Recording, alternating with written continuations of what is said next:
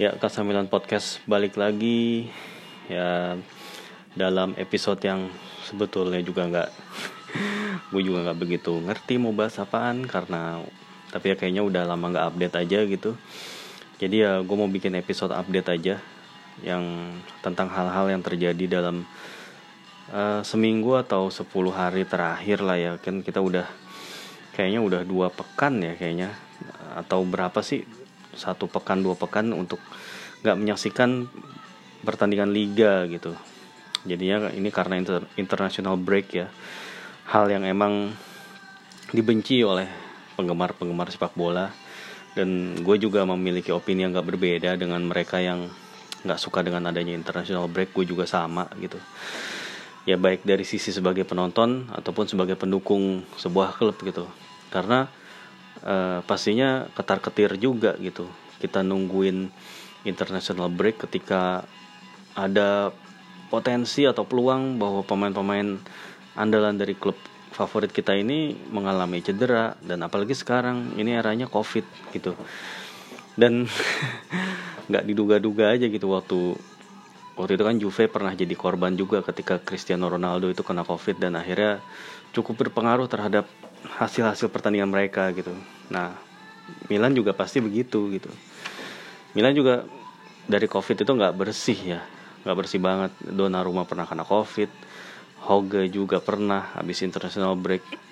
Zlatan waktu itu juga sempat kena COVID, terus si Leo Duarte ya. Dan sekarang ada dua orang dari apa dari sektor kepelatihan malah yang kena COVID yaitu uh, coach Stefano Pioli dan juga absen eh, asistennya yaitu Giacomo Morelli. Dan pada akhirnya nanti Milan dalam pertandingan lawan Napoli most likely akan dipimpin oleh Daniele Bonera ya. Ya Lord Bonera yang waktu waktu masih dia main tuh dipanggil Lord gitu ya. Dan perlu diketahui Lord itu mengalami peorasi ya dalam dalam dunia sepak bola itu. Kayaknya Lord itu bukannya yang sesuatu yang bagus, sesuatu yang positif tapi mengalami peorasi menjadi sesuatu yang negatif gitu yang pemain yang jelek lah gitu bisa dibilang itu disebutnya lord. Tapi padahal asli ya arti atau makna sesungguhnya dari lord itu kan uh, seorang tuan seorang apa ya orang yang punya kedudukan tinggi gitu. Yang sebenarnya maknanya positif cuman mengalami peorasi atau penurunan makna menjadi ya itu menjadi lebih negatif gitu kedengarannya. Oh iya. By the way sorry nih kalau gue sambil ngedengerin musik juga karena ini gue kebetulan ngetek podcast ini dari kantor. Ini udah malam hari dan gue sedang lembur untuk menyelesaikan beberapa kerjaan. Jadinya ya gue nggak mau sepi-sepi amat. Ya udah uh, by, by the way tadi soal international break ya beberapa pemain Milan itu turut serta dalam international break tersebut ya yaitu untuk beberapa pemain dari timnas Italia itu kayak Tonali, Donnarumma, Romagnoli dan Calabria itu kan dipanggil ya. Dan Donnarumma serta Tonali itu main ya Tonali main waktu lawan Estonia Donnarumma main waktu lawan uh, Polandia. Dua-duanya Italia menang ya. Dan gue lupa deh Calabria sama si Romagnoli itu main apa enggak ya? Gue lupa. Gue agak-agak lupa ya. Kalau nggak salah Romagnoli itu agak cedera sedikit ya. Jadi dia tuh eh, nggak uh, sempat main lawan Estonia gitu. Jadinya dia dicadangin juga pas lagi lawan uh, Polandia. Tapi karena mungkin cederanya nggak gitu parah ya itu uh, dia tetap di apa tetap bersama di camp timnas Italia gitu lain halnya dengan Alexis Lemakers, The Rising Star, ya itu yang udah beberapa kali dipanggil timnas senior Belgia, tapi dia mengalami cedera, ya. Tapi untungnya cederanya itu apa namanya nggak terlalu parah gitu ya, nggak terlalu parah sehingga dikabarkan dia masih bisa main pas melawan Napoli nanti gitu. Ya faktor COVID ini emang solid balik lagi ke COVID. Faktor COVID ini emang ngaruh banget ya dalam uh, perjalanan tim gitu. Karena covid ini sangat gak terduga siapa pun bisa kena. Pemain-pemain yang tadinya fit di lapangan tiba-tiba ya tanpa gejala terus kena covid gitu. Dan ya pemain bola lagi gitu ya. Pemain bola itu kan lu tau sendiri nutrisinya diperhatiin banget istirahatnya cukup ya.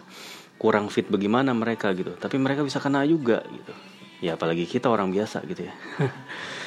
Ya apalagi kita yang bilang bahwa covid itu nggak ada apa sih? By the way uh, balik lagi ke soal international break ya. Gue sih tetap ngedukung timnas Italia sih gue nggak tahu lu gimana. Ya ini karena alasan pribadi aja karena gue pertama kali nonton bola ya nonton timnas Italia gitu. Jadi ini timnas Italia itu spesial lah di mata gue gitu. Siapa pun pemain-pemain apa dari mau dia itu diperkuat dari pemain-pemain klub mana pun gue tetap ngedukung gitu walaupun misalnya didominasi oleh pemain Juve atau Inter gue nggak peduli. Gue tetap uh, dukung timnas Italia gitu di turnamen-turnamen besar. Dan gue misalnya sekalipun sebaliknya nih ada timnas negara lain yang diperkuat banyak pemain Milan gitu. Misalnya waktu itu sempat ada masa-masa timnas Brasil itu ada beberapa pemain Milan di situ. Tapi gue nggak otomatis jadi pendukung timnas uh, Brasil. Tapi gue tetap jadi pendukung timnas Italia jadi antara Milan dan timnas Italia itu dua entitas yang berbeda gue ngeliatnya. Yang sama-sama gue dukung gitu. Termasuk juga timnas Indonesia gitu. Dan ya lu juga pasti punya lah klub klub favorit lain gitu. Ya ada juga sih yang enggak yang pokoknya gue hanya dukung Milan gitu. Nggak ada ruang buat klub lain di gue gitu. Ya itu bu ya itu boleh boleh banget. Ya suka suka orang sih. Tapi kalau gue sendiri gue punya klub favorit lain yang main di liga lain contohnya Athletic Bilbao di liga Spanyol. Terus uh, CSKA Moskow di liga Rusia. Lalu kemudian nah, di liga di IPL uh, gue suka Leeds United ya.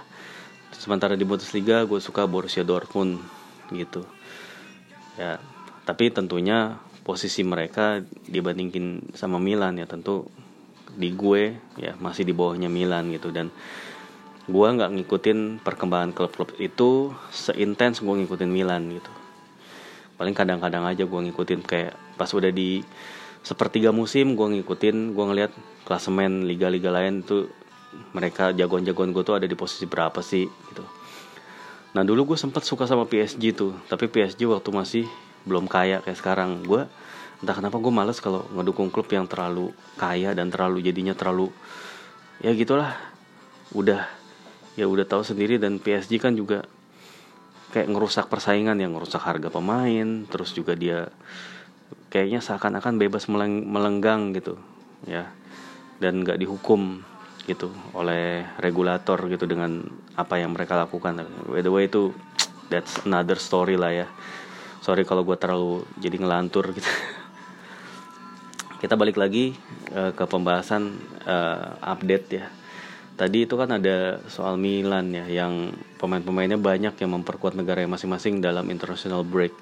Ada Simon Kjær, ada Ismail Benacer, ada Franck Kessie, ada Rafael Leao, ada Matteo Gabbia juga. Ada siapa lagi sih? Uh, Hauge kayaknya nggak belum dipanggil nggak jadi dipanggil ya. Terus siapa lagi ya? Udah sih itu doang yang setahu gue gitu. Uh, si itu ya Tata Rusano juga dipanggil ya Tata Rusano juga dipanggil di timnas Rumania. Jadi artinya banyak banget pemain-pemain Milan yang uh, berisiko cedera sebenarnya dan berisiko kelelahan ataupun berisiko kena covid lebih tinggi gitu. Ya. Dan mudah-mudahan aja kita nggak dengar lagi kabar bahwa ya setelah pada ngumpul lagi balik lagi ke Milanello nih tiba-tiba ada pemain yang uh, positif covid gitu tiba-tiba gitu. Kayak waktu itu Zlatan sebelum lawan uh, pertandingan lawan Buda Glimt dia positif covid. Terus uh, ada lagi Donnarumma dan Hoge itu sebelum pertandingan lawan mana ya? Ya lawan Roma kalau nggak salah. Itu positif covid. Uh, itu jadi mendadak banget gitu ini jadi bikin pertandingan-pertandingan tuh jadi sulit ditebak gitu. Dan ini tentunya jadi kerugian buat tim-tim tim-tim gede sih terutama. Karena di tim-tim gede inilah banyak sekali pemain-pemain yang memperkuat negaranya masing-masing dalam pertandingan internasional gitu. Unlike klub-klub kecil yang jarang pemain-pemainnya dipanggil timnas gitu. Ya walaupun sekali lagi covid itu bisa uh, hinggap di siapa saja di tubuh siapa saja gitu. Terlepas dari dia bepergian ataupun enggak gitu ya. Ya. Uh, apalagi ya terusnya ya. Update tentang berita lain ya. Hmm, itu ada berita tentang per, uh, soal kontraknya dua pemain sih yaitu Gigio Donnarumma dan juga Hakan Calhanoglu. Kalau Donnarumma itu lagi-lagi gue baca di media aja di berita di lini masa itu sebenarnya pihak Donnarumma-nya sendiri maunya bertahan di Milan dan Raiola juga berusaha untuk memfasilitasi cuman namanya Raiola pasti ada demand yang sulit dipenuhi yaitu dia ingin memasukkan release clause dengan angka yang serendah-rendahnya gitu. Jadinya uh, klub lain itu bisa menebus gitu. Tapi tentunya release clause itu menempel atau melekat pada uh, faktor uh, hasil dari yang diraih oleh Milan di lapangan. Misalnya kalau nggak lolos ke Liga Champions tahun depan maka release clause Donnarumma itu bisa berlaku gitu. Dan ya namanya juga release clause ya itu Milan itu nggak bisa nolak tawaran yang datang dari klub yang mengajukan penawaran tersebut. Jadi tinggal bagaimana apakah Donnarumma-nya mau pindah ke klub yang menawarkan tersebut atau enggak gitu. Ya. Lalu kemudian uh, Hakan Calhanoglu. Nah, ini Hakan Calhanoglu lebih lebih banyak nih ininya intriknya ini dalam perpanjangan kontraknya dia karena kabarnya Calhanoglu itu meminta kenaikan gaji yang cukup signifikan bahkan jumlahnya itu bisa mendekati atau menyamai yang diperoleh oleh Donnarumma dan juga Ibrahimovic.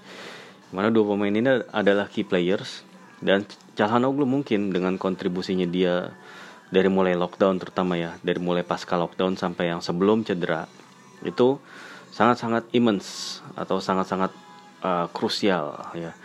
Jadi dia mungkin agennya itu merasa oh klien gue ini udah key player di tim lu gitu loh. Jadi harusnya digaji sama dong dengan para key, players lainnya kayak Ibra ataupun Donnarumma gitu.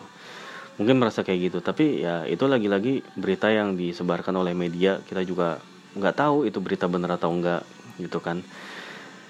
Jadi menurutku kita nggak usah telan bulat-bulat semua informasi yang masuk karena yang tahu perkembangan yang tahu kejadian sebenarnya itu hanyalah si pemain itu sendiri si agen dan juga pihak klub gitu. Yang mereka yang sedang yang harusnya melakukan negosiasi gitu. Jadi ya nggak usah dipusingin lah. Cuman emang e, kalau sampai ada kayak menimbulkan analisis analisis analisis ya berupa oh ini jangan-jangan Calhanoglu mainnya agak turun gara-gara soal kontraknya nih. Kalau misalnya kontraknya udah beres dia mungkin bisa mainnya lebih tenang lebih bagus. Ya itu bisa jadi bisa iya tapi bisa juga enggak gitu. Kita ya penurunan performa itu nggak cuman karena soal si psikologis si pemain ya yang mikirin kontrak tapi bisa juga karena emang faktor faktor taktik faktor fisik ya macam-macam lah. Gitu nggak selalu itu semua ter, uh, tentang kontrak gitu. Pasti itu macam-macam penyebabnya gitu dan kita nggak tahu yang sebenarnya. Itu lalu kemudian itu tadi sih uh, itu jadi kayak menimbulkan spekulasi bahwa Milan akan mendekati pemain-pemain lain ya. Ada nama Christian Eriksen, ada nama Dominic Soboslai ya. Dan bahkan uh, udah situ doang sih yang fan, uh, yang fantastis sih. Tapi ya sama halnya ketika kita menanggapi rumornya Calhanoglu, rumornya pemain-pemain ini menurut gue juga nggak perlu ditanggapi serius karena ini masih baseless pure speculation ya ya atau bisa jadi emang ada info dari insider tapi kita juga nggak tahu apa apakah infonya itu valid atau enggak. Ya dalam dunia transfer sepak bola tuh kita sulit untuk uh, kayak yang udah euforia duluan gitu atau kayak yang udah sebel duluan. Oh kenapa sih? Kenapa? Ya kayak gitu gitulah menurut gue emang ditunggu aja pas udah dikit lagi tanggal mainnya gitu. Jadi ya jadi kita ngebahasnya yang pasti-pasti aja gitu.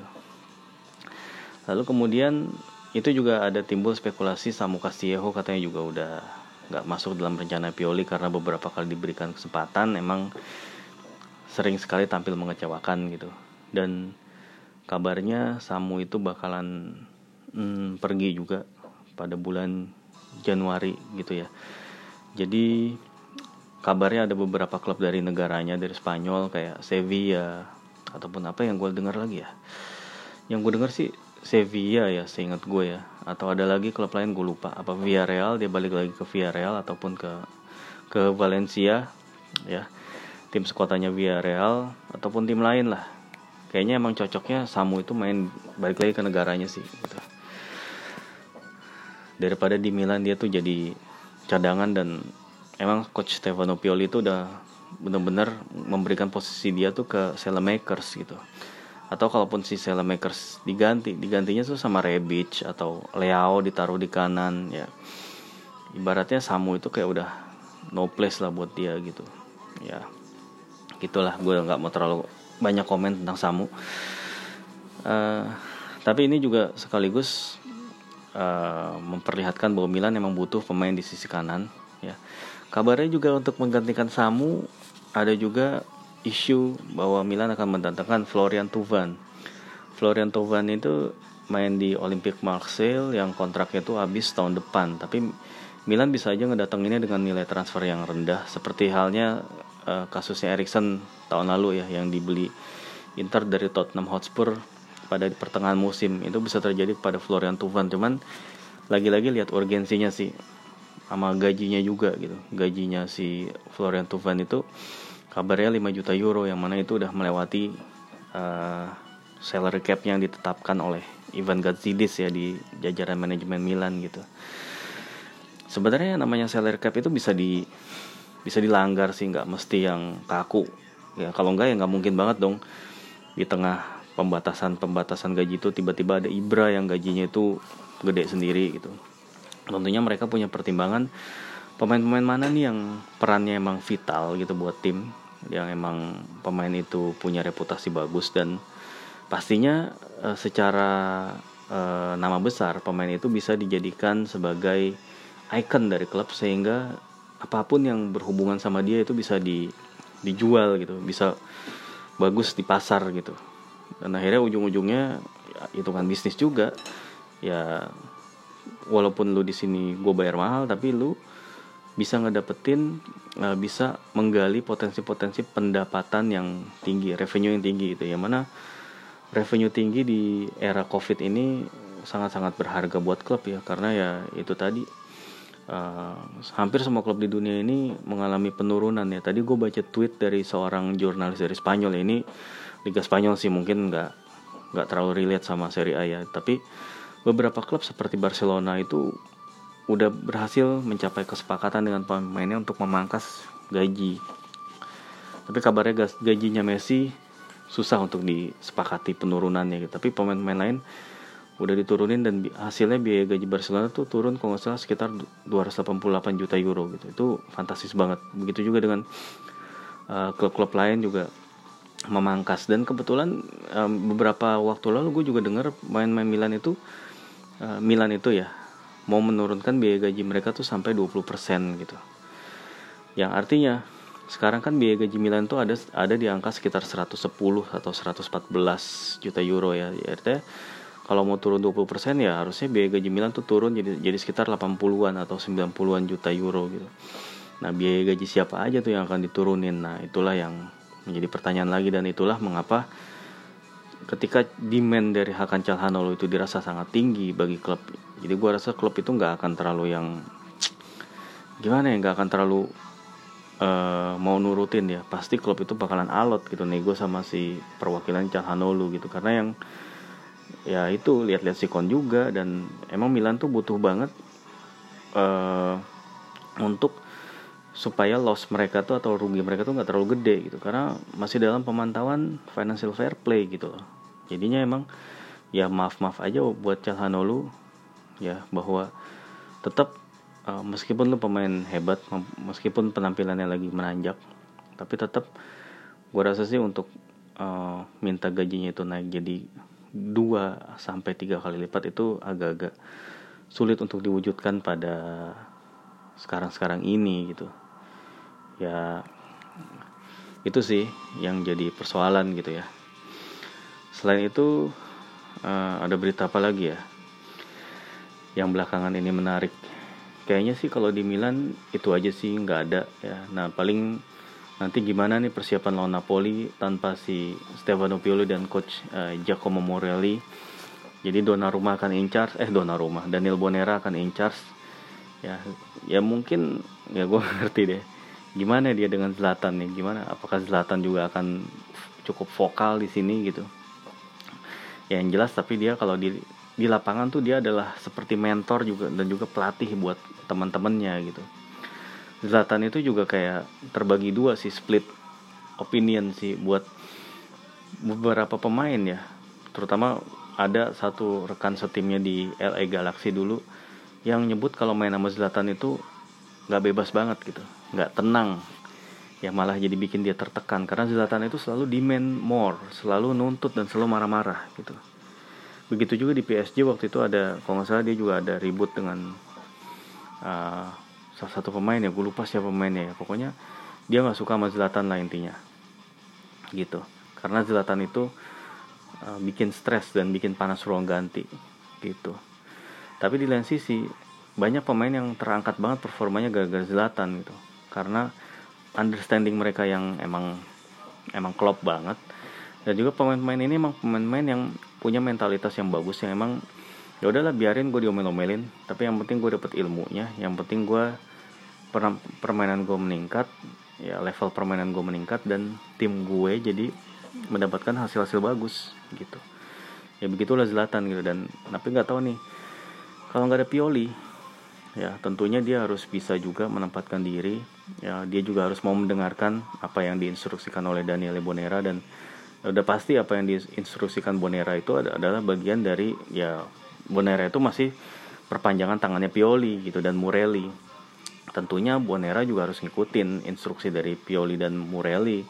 Dan pasti akan dipantau terus tuh akan dipantau terus. Mungkin mereka akan WA-an sepanjang pertandingan atau gimana. Tapi jarang sih gue ngeliat pelatih megang handphone. Kayaknya emang kayaknya etiknya nggak boleh ya megang handphone ya pada saat lagi uh, memandu atau menemani anak asuhannya itu main gitu ya. Kayak nggak boleh ya. Ya paling di istirahat bahwa pertama mungkin Bonera bakalan video call sama Pioli ntar jadi wow video call. Wow ini nih Pioli nih pelatih lu nih bos lu nih gitu. Jadi Bonera tuh hanya jadi kayak penyambung lidah ya untuk sementara waktu. Tapi ya kita juga akan bisa lihat bagaimana wibawanya dia. Tadi ada yang nanya ke gue gimana kira-kira saya bilang dilatih Bonera ya mana gue tahu dipikirnya gue ngerti gue pernah baca karya tulisnya Bonera ataupun pernah ngeliat dia melatih. Tapi emang seingat gue Bonera itu pernah jadi staff pelatih juga pas lagi dia baru pensiun ya pas di Villarreal gitu.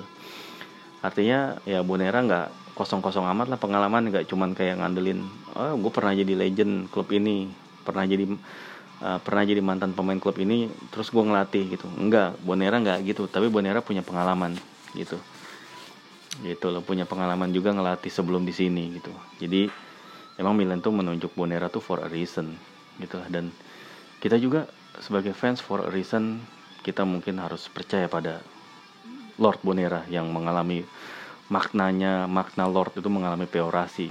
Apa itu peorasi? Silahkan googling. Ya tadi itu juga kayaknya gue udah sebutin. Uh, ya udah. Uh, eh, gue rasa sih itu aja update ya daripada nggak ada ya episodenya ya.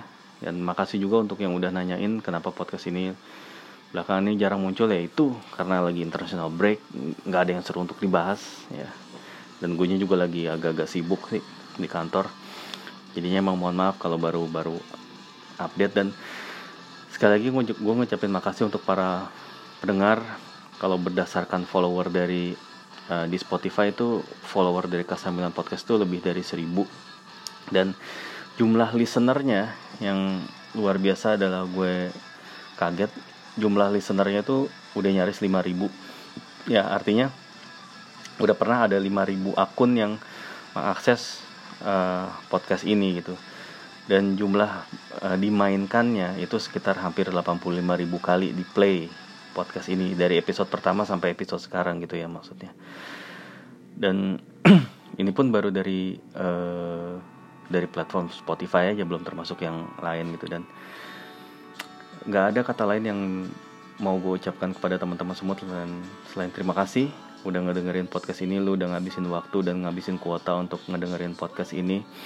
Yang mungkin podcast yang biasa-biasa aja yang ya biasa banget lah gue bilang nggak nggak di nggak digarap dengan serius seperti podcast podcast besar lainnya gitu. Ini cuman podcast monolog yang mungkin at some point terasa ngebosenin terasa datar dan mungkin nggak nggak ada value editnya buat lo gitu. Tapi ya, ya udah.